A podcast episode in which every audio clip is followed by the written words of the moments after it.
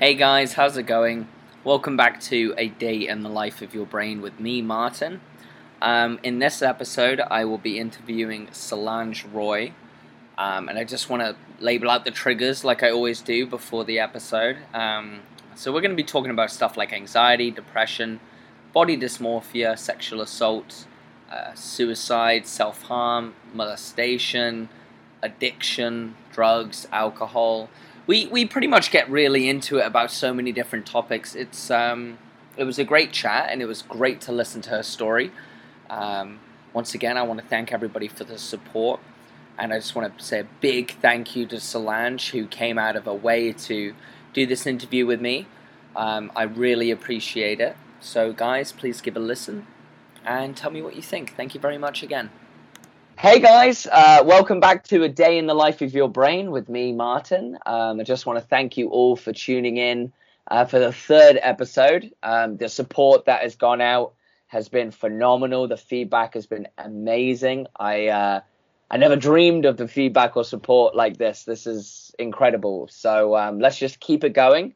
Um, today I'm interviewing uh, Solange. Uh, did I did I say that right? Solange? You did. Hello. Nailed it. Uh, so this is Solange. Um, how how why don't you tell us a little bit about yourself there, Solange? Well, uh, 30. I'm going to be 36 in October. Living in Ontario currently, but I've kind of lived all over this beautiful country of ours. Spent most of it in BC, however, was born here in Ontario. Um, You're back in I, Ontario? I yeah, I spent about like five months back in BC, and then I came back here in January. So. Are you in Elliot Lake again? I am. Yeah. I didn't know that. I didn't yeah. know that. Yeah, sure am. I do love it here though, as much as it is a I can't remember what you guys called it on the other episode, like a hole or something. It's a sinkhole. Like it's, it's, it's sinkhole. Yeah, that's what it was. Yeah. Can't get out of it. Uh, I love it though. You it's gotta, beautiful. You just got to avoid the bullshit. it's true. It's true. The teenage drama. Yeah. That affects everybody from ages 16 to 50. Around here, yeah, oh yeah, indeed. True, it's very true. So, um, I'm. It's funny because I'm in a little bit of uncharted waters because um, I know you, but I don't know you terribly well uh, as compared to like Bailey or Lauren, as I previously interviewed. So this is amazing. This is excellent that it's reached to the point of um, even um, friends that I'm not properly talking to every day has reached out and wanted to be on the podcast. So if you don't mind me asking, why did you want to come on the podcast? Um, because you're you're doing this for a cause that I believe in, and, it, and it's basically just unraveling the stigma that is mental health. Um, being, you know, 35 I've been suffering for a long time and and my the the help that I've been able to get in the medical field has not been so great. So I mean okay. yeah, it, it took me a really long time to be able to navigate this stuff. So it's, you know, if anything if anything that I can share helps somebody out there then yeah, I'm all for Amazing. it. Amazing. That's why we're here. That's why we do this, right? Mm-hmm. So if you don't mind me asking, um, what mental health uh, I guess, issues or problems or dilemmas do you do you suffer from or have? Uh, most commonly would be depression and anxiety. Um, I, you know, over the years of my journey and struggles and trying to kind of figure out why I am the way that I am, I'm um, I, I've had it mentioned a couple of times, and I've been looking into wondering if maybe I have BPD. Okay. So As that's in borderline personality borderline disorder? personality disorder. Yes, yes, not bipolar. I mean, sure, my my moods can get you know up and down, but uh, it's more of like why they're going up and down, and and what is causing my struggles to make me so erratic at times and and super emotional. Yeah, I'm actually I'm actually diagnosed with BPD as well. so yeah, and it's uh, it is a roller coaster ride. I can confirm. So maybe after this chat, I can pick your pick your brain a little bit about that because I, I yeah I still don't know much about it. I just know that I've had like um a counselor or two mention to me and also a friend Um, So, So, your anxiety, your depression, it. is that professionally diagnosed or It is that is. self-diagnosed? It's professionally diagnosed. yeah, yeah. And your self-diagnosis um, is BPD or is there more? Uh, no, I would I would think just BPD. Um, I I do struggle a lot with my emotional meter, so to speak. So I don't know. I just feel like there's something something else that's there besides just being sad and and and anxious. You know what I mean? Yeah, it is the fact that it comes on in a heartbeat as well. It's it's never um, premeditated or anything like that, and it could be you could be just having the greatest day of your life, and then all of Mhm. a sudden, oh, wait a second, why am I? I don't want to be here right now. Why why don't I want to be here right now? I'm, Ten seconds ago I was laughing. Now I'm I want to run for that door. Mhm. So I, I get that, and it's it's very confusing because I was I've had ADHD since I was five, and then I was diagnosed with anxiety and depression at 18 professionally, uh, 19 sorry professionally, and then it wasn't until I was about 22 that uh, EUPD is what I have, which is a uh, by, I guess a byproduct of BPD. It stands for emotionally unstable personality disorder okay. uh, which is which it, it literally is BPD. It's just a a softer way of saying it. Thing. Oh. Softer way. And I'm like, what? Emotionally unstable personality disorder? That is not soft. That does not sound like a cushion. No. no, no, you're not really not making this any better for us. no, exactly. So how do you cope day to day with your with your I guess your diagnoses? Um, it, it was a struggle for a while. So just because, like, I was diagnosed professionally um, by a psychiatrist, moderate to severe depression and anxiety, and this was in 2017. And uh, I've been struggling with suicidal thoughts for as long, if not longer. Um, when I was much younger, around 16, 17, I tried getting diagnosis then, um, but I don't feel like I was taken seriously at all. Just kind of, you're just a teenager, you're just looking for attention, you're just being dramatic, you know, Yeah. stop crying about it, here you go on out the door. And uh, it's been kind of just self, um, self work since then, you know, and it took me down a really destructive path pretty much my entire life. A- after your diagnosis or pre-diagnosis? pre pre-diagnosis. Pre-diagnosis. Yeah. And and also after diagnosis, I did uh around uh yeah, 2018, 2019, I was I was um really struggling with with drugs and alcohol. And, uh, yeah. that was your um, escape mechanism. Is that is that what you would call your escape mechanism? Was drugs It- and alcohol? It, it was, yeah, it certainly was the go-to. Like I didn't know why I was partying so much. It just it felt good, so I did it. You know, I didn't know why I was doing the things that I did. I just knew that I was unhappy, and this was If uh, it gives you the dopamine, then that's what you want, right? exactly. But So- uh, yeah, I know that because mine was when I attempted to take my own life the first time when I was 18, when I hung myself.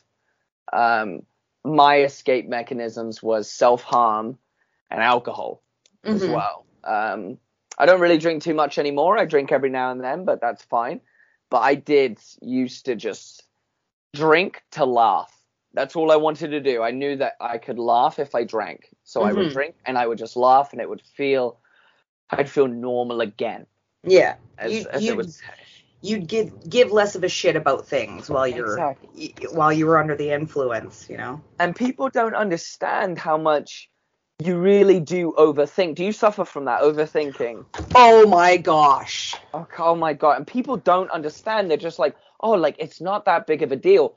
Yeah, Jesus, Mary. I know it's not that big of a deal, but But when you feel like you have three trains running the same course in your brain endlessly and you just you can't turn it off yeah yeah it's if it's train A gets to the station, exactly it's true, right? Yeah. So, so you were diagnosed in 2017, and I actually really want to go back on this because I had the same trouble in Canada. Um, I have to say, I have to give a big shout out to the Irish um, healthcare systems when it comes to mental health. They are phenomenal. Mhm. Well, they've gotten better. Let's say when I first moved there, it was it was not great, but they have gotten so good, and I owe so much to the people there.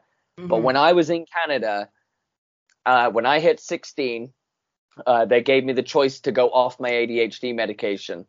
And I said, yeah, of course. I mean, you're going to ask a 16 year old if they want to go off not take medication. their pills, yeah, of course. 100%. And I do not agree with that. I do not Mhm. agree with that. I agree. I think I should have stayed on it. Don't get me wrong. I was an honor roll student after I didn't take medication, but I wasn't ready. My body wasn't ready. My head, brain wasn't ready. Mhm. Um, and that's what I think led to my downfall.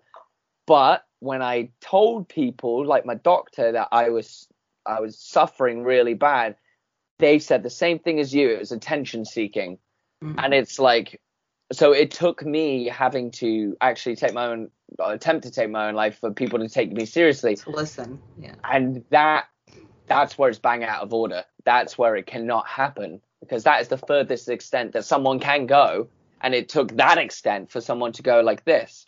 So, if you don't mind me asking, have you ever reached that extent where it Uh, took that for someone to take you seriously? No, it didn't. Um, so the suicidal thoughts didn't start getting really strong until um, my late 20s, I would say. You know, at this point, I'm just feeling more like a failure than anything because I'm going into my 30s and I'm still, I still can't get my shit together, right? Yeah. And I, and I put all of that blame on me because I am a hard worker. I am a good person.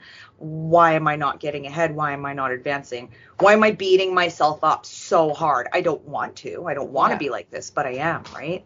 Why is there um, an 18 year old that's got a top top job and I'm here struggling? I get I get what you mean. Yeah, exactly. Like why can this person function so normally but I I can't, you know? And then people just think it's an excuse.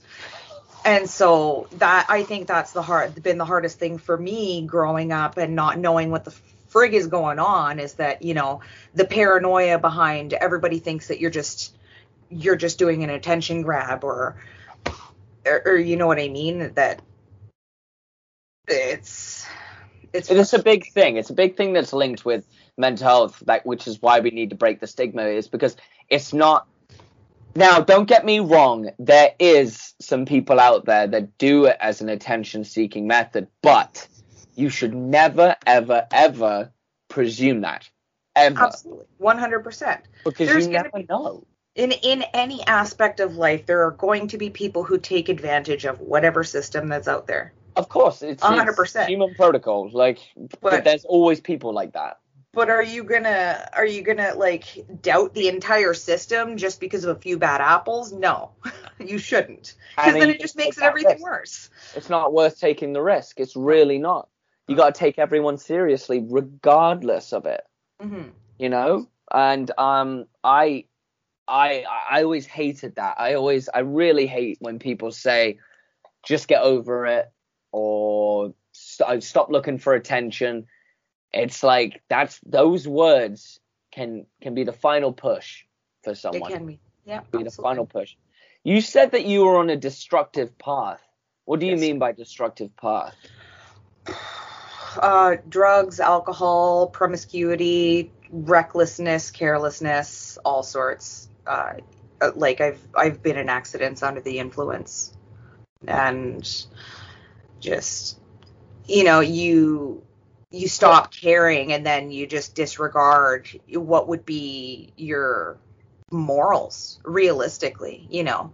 After taking a step back and getting clean i like i see now some of the things that i did and it was pretty shitty you know what i mean? Like i look at myself now and i'm like wow solange you were you were that person. Like you you never would have wanted to be that person so why did you do it What was your end goal for the destructive path? What were you looking for? Were you what were you trying to achieve? I wasn't trying to achieve anything. I just didn't want to. I didn't want to be anymore. I didn't know what I was doing. Um, my, I've had suicidal thoughts, but I'm not suicidal. I've never made an attempt. I don't ever want to make an attempt. But man, the feeling some days to just go out into a bush and never return, you know, or drive your car off the highway or whatever. That's that's a big one. Like I've had to pull over on the middle of the highway before and uh, because I'm having a breakdown, screaming at the top of my lungs in my car, thinking to myself, what the fuck is wrong with me? Yeah. Nothing's wrong with you.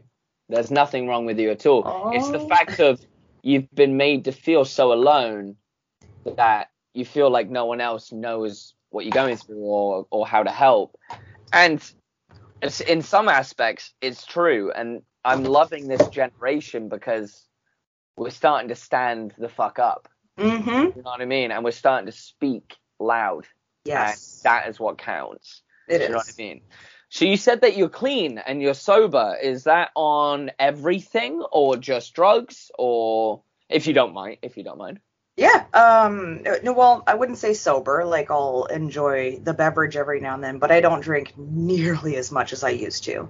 Um I'm at the point now where I see how harmful alcohol is and can be and and I just I don't even want it for myself anymore, but because of my issues, so to speak, and and addiction, I really have a hard time letting go of things.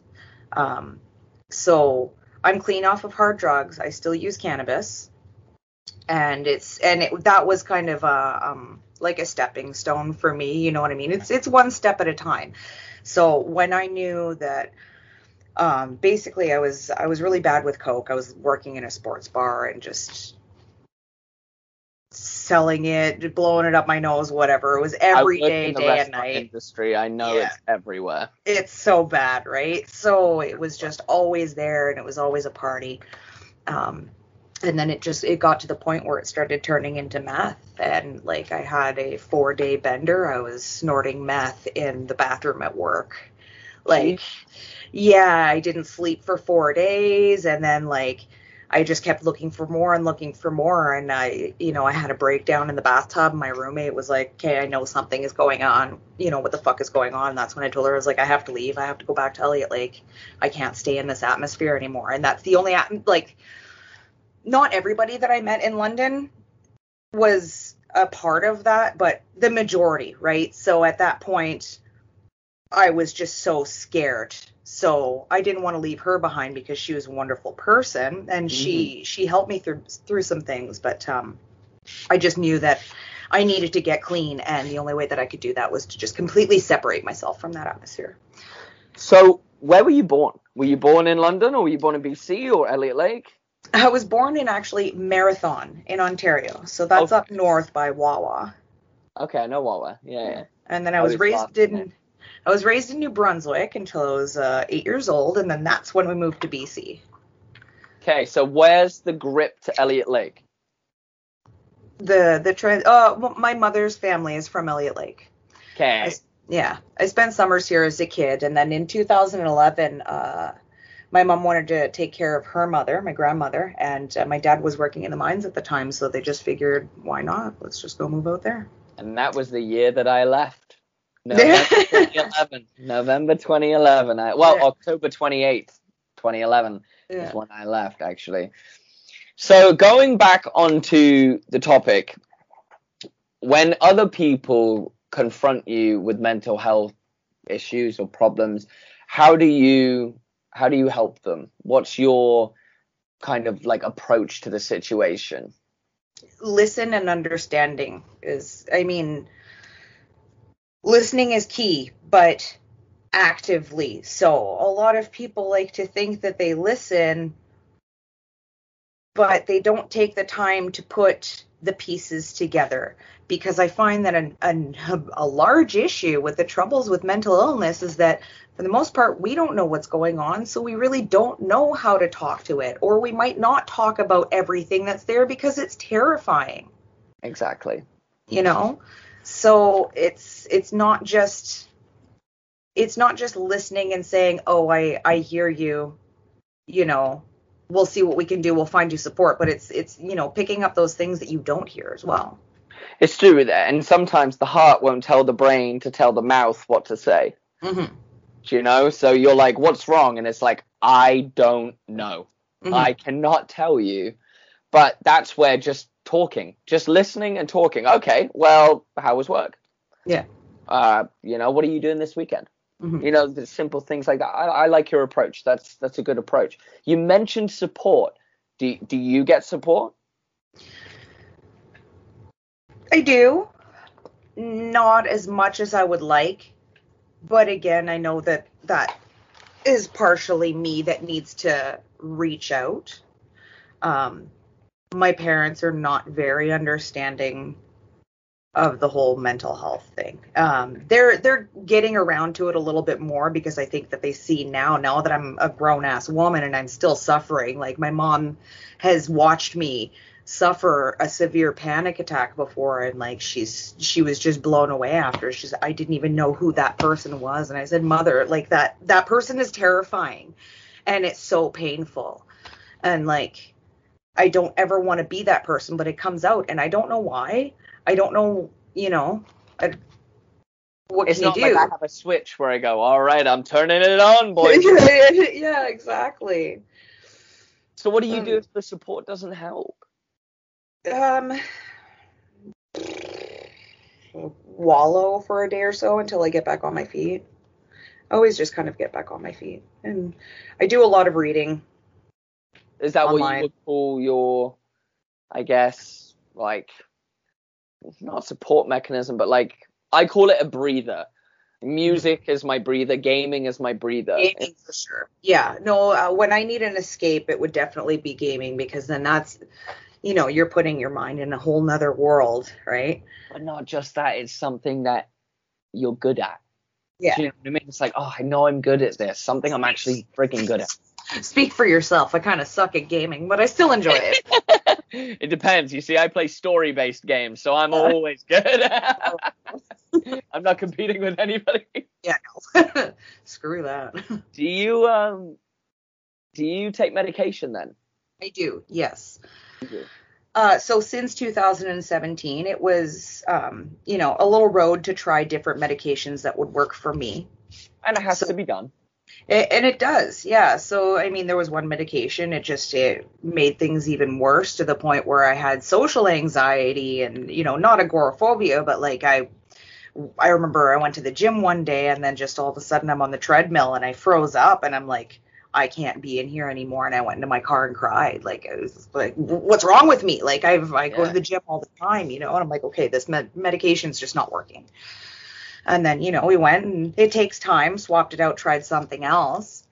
Um, I still have thoughts of suicide every now and then. Like I have my my low moments, but for the most part, I'm really good. I'm, you know, I'm back here now, and things I've I've had to kind of restart my life many times, and this is one of them. So, and it's been tough too, especially with the rental market right now.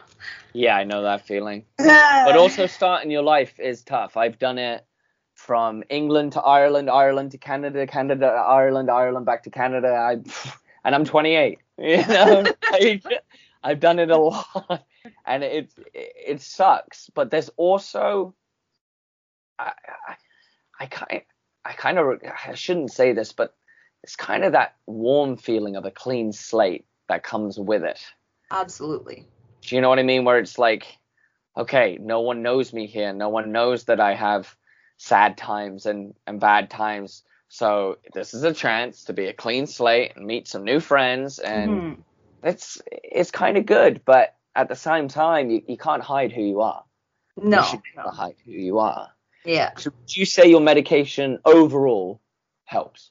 absolutely, one hundred Could percent. you, could you function without it Right now, long May, term? may, long term, yes, because I've been actively working towards trying to make things better for myself. Um, you know, and the first step was certainly getting clean. And I and like I and I know that I do still have troubles with my my illness when it comes to substance use. You know, um, and when I say substance use, I do mean cannabis. It can trigger anxiety, right? So Yeah. I do still have to be careful with that. Do you um, go CBD or do you like do you go sativa or Sativa, yeah. Yeah. Okay? It- just because I like to like clean and do stuff while I'm stoned. Yeah. Not just go zone out. No, no, exactly. In the couch. yeah, yeah, exactly. Um, So you do you believe medication for you is the best method right now to get your life back on track? right now for Right me, now. no. Okay.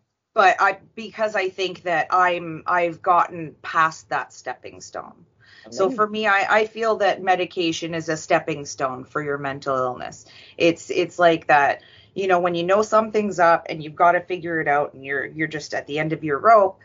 Well, it's okay to take some medication, balance things out for now while you're figuring things out because this Yeah. is not an easy thing to do. It's going to take years and it takes self work. It takes, you know, looking inward and asking the hard questions to to see what's happening and and how you can, you know, stop Yeah. repeat offenses.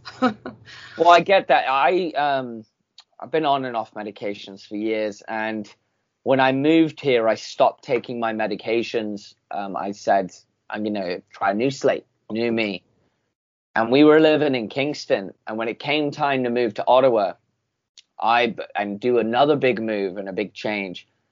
I completely broke. I Yeah. was a broken man. I was I was in bad bad places Mhm. and um, in January I went back on medication, and I've been great ever since.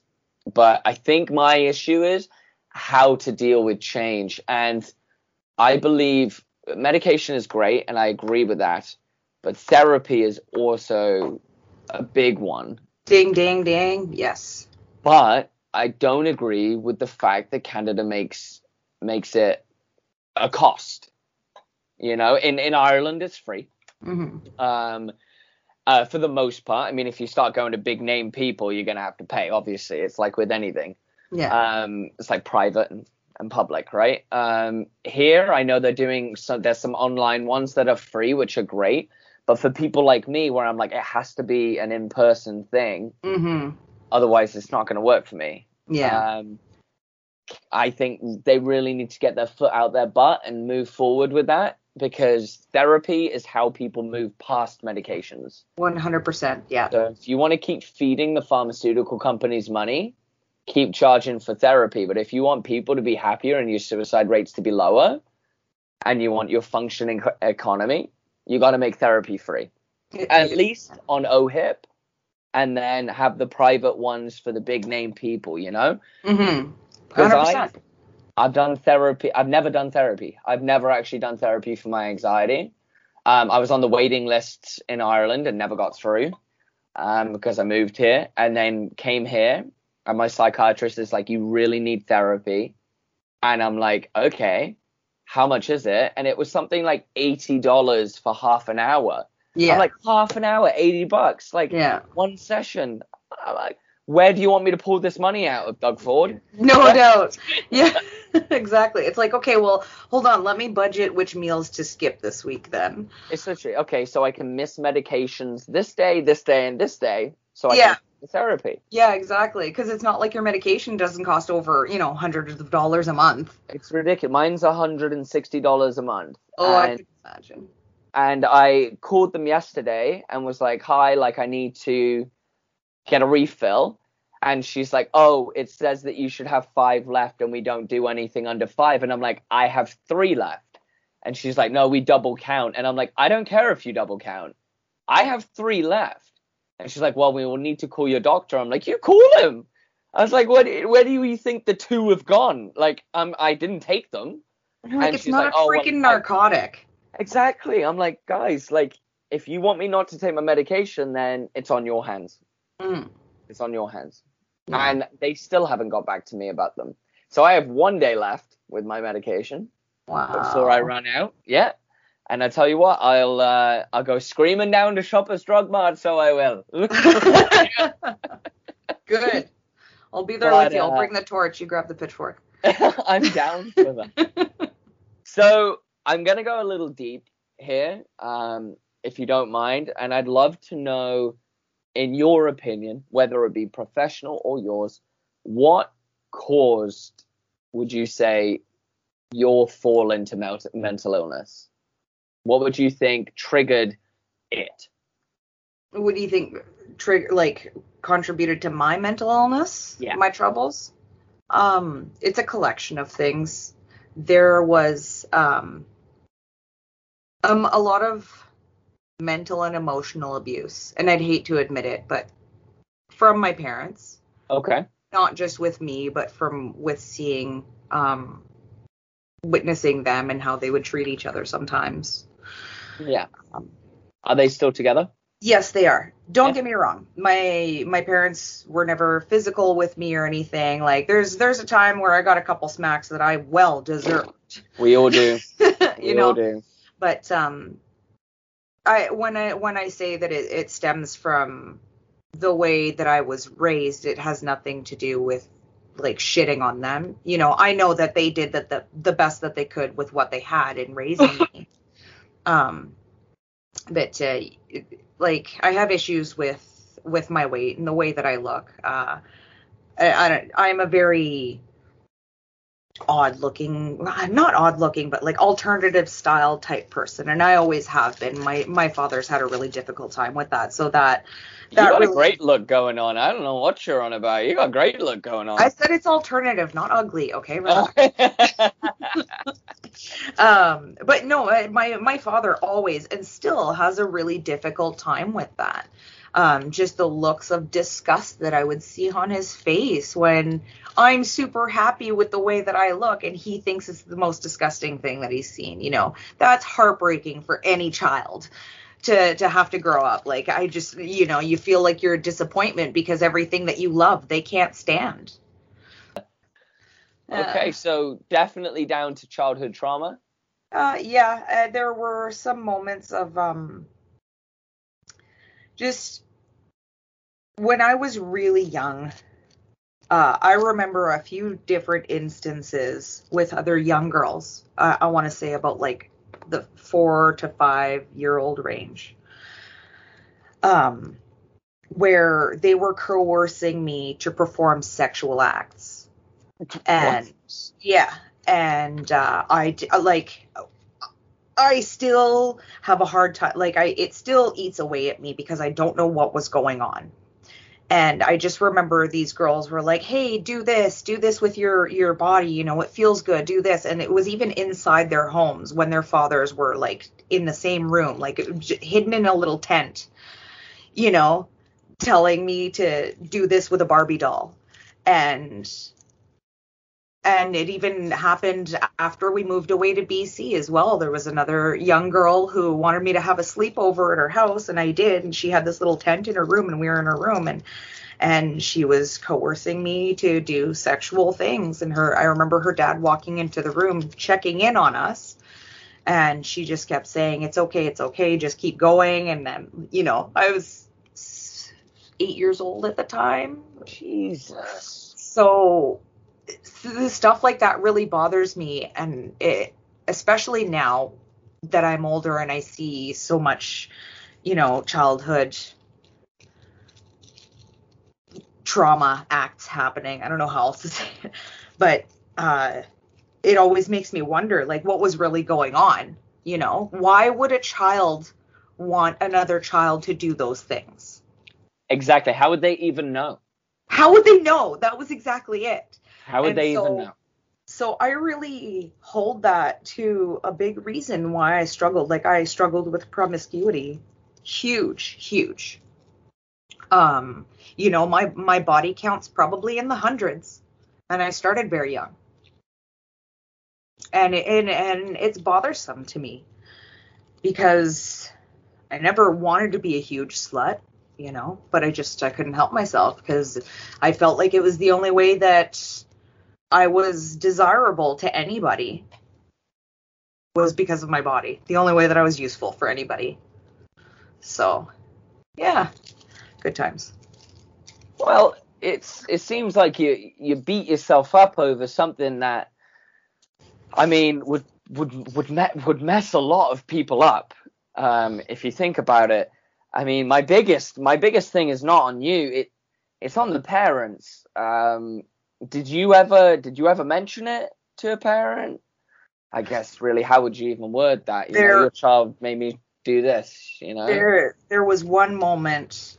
This was when I was around four or five. It was a little girl across the street. She was at our house and she was getting me to get naked with my teddy bears or something like that and do some weird stuff. And my mom came in and she was just she freaked out. She didn't know what the hell was going on. She's like, "That girl's never coming over again. You can't talk to this girl anymore." And I'm just a kid. I didn't know what was going on. I was like, "Oh, my only friend. She lives across the street. Like I can't see her anymore. What's what, you know?"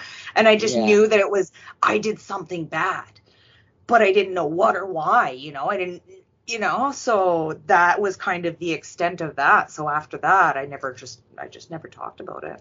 yeah. What was the bad thing? Yeah. You know.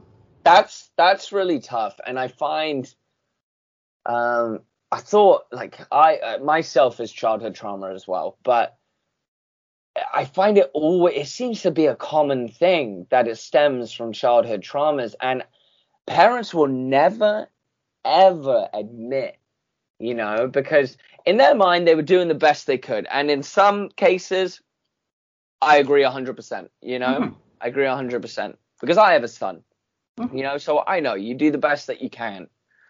But there is limits. There is massive limits. There is boundaries that do you do not cross. The fact that that child even knew what to do with that barbie that is not something a five year old i'm sorry it's just not something a five year old immediately thinks of. It, No. it's not. It's No. not. So in my opinion and i'm not saying it's a parent. It could be an older sibling. It could be an uncle and aunt or anything but somebody has has told that child what to do.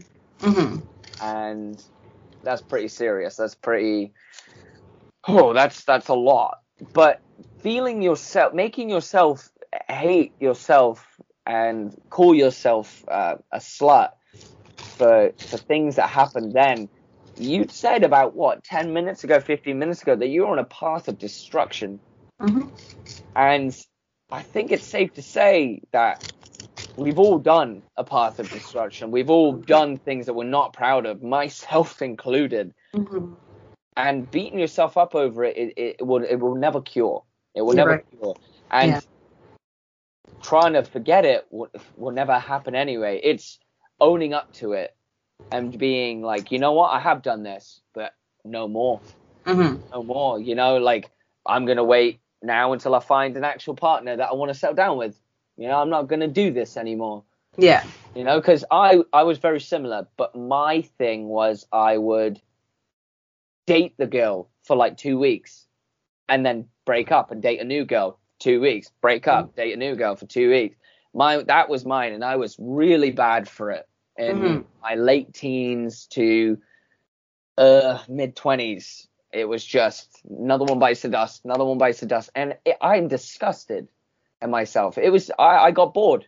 hmm Just just bored. You know what I mean? Yeah. But I've owned up to it now, and I've Mhm. realized that it was a scummy thing to do. But I've moved forward in my life, and all those people, most of them, some of them, I still talk to as friends, um, because I always save grace and I always save face. I always admit when I'm wrong. I always Yeah. honest. Yeah. So that's a big part, and it's something that, in my opinion, if you haven't, you, you should do for yourself too, because you've done big changes recently, Mhm. especially moving from. I mean, it was only a few months ago I was speaking to you that you were moving to BC. Yeah. Because I think well, I it was, it was actually a year ago. was I, I remember I was coming up north, and I said, "Oh, we should grab a drink or something." oh, and that's like, right. And I was like, hey, sorry. Oh. Bye. Shout! I'm Yeah. going away. And no, now, I'm pretty sure. I'm pretty sure we did get to to finally meet or something at somebody's Dan. get together or whatever. it was at Dan's? Dan's house. Yeah, it was Oh, when okay. I'm pretty sure it was when I came up with my ex Yeah, yeah, yeah, yeah, yeah. at Dan's oh, house. Oh, that was a while ago. It was a long time ago. It was 2013, 2014, maybe. No, no. 20.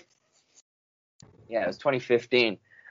Yeah. Oh my God. Yeah, that was that was a good time. but um, I, I I don't. I I- in my opinion, just own it. The Mhm. past is the past, and the past will always be shit. It will never be great. As much as you think parts of it were great, it's always going to be shit because the future is always brighter. That's right. Yeah. You know. So, but anyway, going back on topic. Um, do you do you think if you were to say this to your parents, um, what happened in the tent? What do you think their response would be? Do you think they would? Do you think they would believe you? I think that they would believe me. Yeah, absolutely. I would have no reason to lie about that. And Yeah, you know, a weird thing to lie about. Yeah. yeah. listen, I'm, a, I'm a pretty, I'm a pretty honest person. I'm like, you know, so, um, they they would believe me, but I I feel like their discomfort of the situation would probably make them just they're very infamous for just like sweep it under the rug. Oh, well, let's just not talk about this, you know. And I and I feel a like long that time ago. yeah, and I feel like that kind of sweep it under the rug mentality that I was raised with is a is a huge part of the problem to why I am the way I am today because I so strongly I feel like I, I just can't sweep it under the rug, but then I'm like, well, what do I do, right? Because this is what I was naturally grown to, you know, you just you don't talk about that. You just Yeah. shy away from it. Taboo. Yeah. Yeah. And then here I am, like this big freaking, you know, traffic cone of a person walking around, like, hey, I have something to say. Sorry. It's okay. I love it. I love it. so, what would you say, um, uh, whether it be back then or whether it's now, it doesn't matter, but what would you say are your triggers? What triggers you? What triggers me? Well, that depends. Like, what triggers me for Okay. anxiety or for depression? What triggers you to have an anxiety attack? Um, I probably the biggest trigger for me is when it's like being blatantly disrespected or not being heard.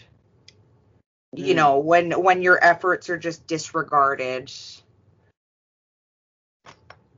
Just being ignored. I wouldn't say ignored. I'm not being ignored, but it's you know, I don't know. It, it's hard to say. Give me, why don't you give me an example of a situation? You can use me as an example if you like. Why? Yeah, you're pretty triggering. um. oh my Well, heart. like yelling. For, sorry. You're like, what did this chick just say to I was like, oh my god. Sorry, carry on. Um, yelling, I guess, is one of them. Uh, that was like with my dad. He's a very, very like burly, very loud and type of person, and so it was just some points once once he would start raising his voice unexpectedly, it just really set me off, and then I just go go nuts. So, so I guess uh, there was one time when. Uh, we were all drinking. There was a bunch of us. My parents, my my sister was visiting with her kids. My aunt and uncle were there as well. We are all having a good time and dancing to some song. And my mom slipped and and fell on her butt in the kitchen floor. And and my father like he cares and he was worried and scared and you know scared for my mom and worried about her. But his immediate reaction is to start yelling. And he's like, Jesus fucking Christ, like, what the hell is going on here? Nah, nah, nah, nah. And then that triggers me. And I just started yelling at him. And I was like, she just fell. Check and see if she's okay. Don't treat her like a piece of shit. You know what I mean? Like, so just things like that. Uh, yeah, I don't know. No, I get I- I- that though. I I get haven't that worked though. on triggers much. It's, it's a it's a thing from childhood, right? Hmm. So when you get triggered, is it easy for you to calm down? Would you say, or is it? Or it depends on the situation. It definitely depends on the situation and the severity of the scale. Um, I know that I'm a lot better equipped to calm myself down now. So that that's a huge bonus. But uh, I mean, if I'm already, you know, super stressed with things at the time being, and then something happens to set me off, like it, it does make it a lot harder. Yeah. Okay. Okay.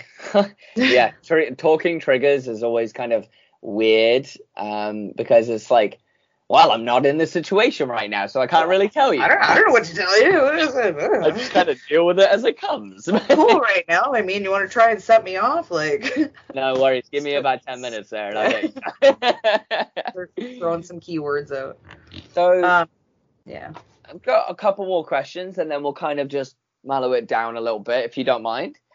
Um, I'd love to get your opinion on um, what you would recommend to anybody going through the same thing that you're going through. talk about it. Don't don't hold it in. If you if you feel like you're struggling and you're trying to talk about it to somebody and they're just not really like getting it or you know not giving you the support that you need talk to somebody else. Don't just end it at that you know? And know that what you're going through does make you incredibly strong you know so hold on to that because it's going to be a bumpy ride but it'll Yeah. be it'll be worth it in the end you know and then and especially because then you get to do great things and and help advocate like you are and and help other people you know get some clarity best. Yeah, doing my best. How would you describe your journey through mental illness? that's about it Yeah, I like that. I like that. Like, is it over yet Is it over yet? I got my receipt. Can I give Yeah. it back, please? Can I take it back? Um, this, This- has burned in it. Like, no, journey is a good word as well because it is. I, I like the word journey and not time suffering or anything like that No, because it's not always suffering. Sometimes it's it's uh, Revelations. static as well though. Like it's uh, I sometimes get euphoric on it when Mhm. I'm in such a good high, yeah. especially with BPD. When I hit that good high, it's like euphoric. It's like I've taken a bunch of ecstasy. I'm just like living the dream. Yeah. So there is pluses to it. It's when you're high, you're real high. When you're down, you're as down as they can get, and that sucks. That's why that's why I call it a journey because Mhm. it's not always down on the end of depression No, and and there is some like really beautiful sights to see along the way. You learn a lot about yourself, which is huge. And uh, you know, something that even people without mental illness could stand to use do some more of, you know, inner work and and learning about yourself. Yeah, we're we're such complex creatures, you know, and it seems like it changes all the time. And you got to think too, like your your mind, your brain is like the, the most powerful thing in your body. It can it can do anything really. So why wouldn't you work on helping it feel better? exactly. It keeps you alive and it can kill you at any second. You want to keep it happy, right? right? literally. Uh, happy brain, happy life. Yeah, literally. So this question um, is something I, I I really wanted to open with, but I want to close with it. And it's, would you consider mental illness a disability? Um, I I know my mental illness has been very disabling at times, but I wouldn't call it a disability because a disability is something that it's permanent and will stop you from doing a whole lot of things, right? Mental illness is not permanent and you're only going to stop yourself. So, Perfect. yeah. Perfect response. Because I agree. It's it to me. It's not a disability.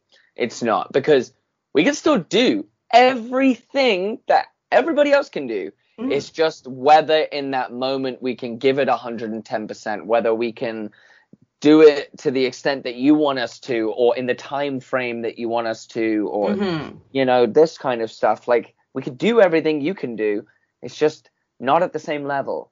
No. Higher level sometimes, lower level other times. You know Mhm. that's and that's a big thing. Like uh, when it comes to um, I used to be a really big into researching movies. Okay. So, because I did a mini podcast where I reviewed movies for a little bit. it was quite funny. It was called Subtitles Not Included. Great. Great name. And I went big into researching movies and I put I hyper fixated so hard on it. And then I stopped. But now, even today, like when me and the missus be watching a movie, I'll just be like, oh, he's in this, this, this, and this. And actually, he directed this, that, and the other.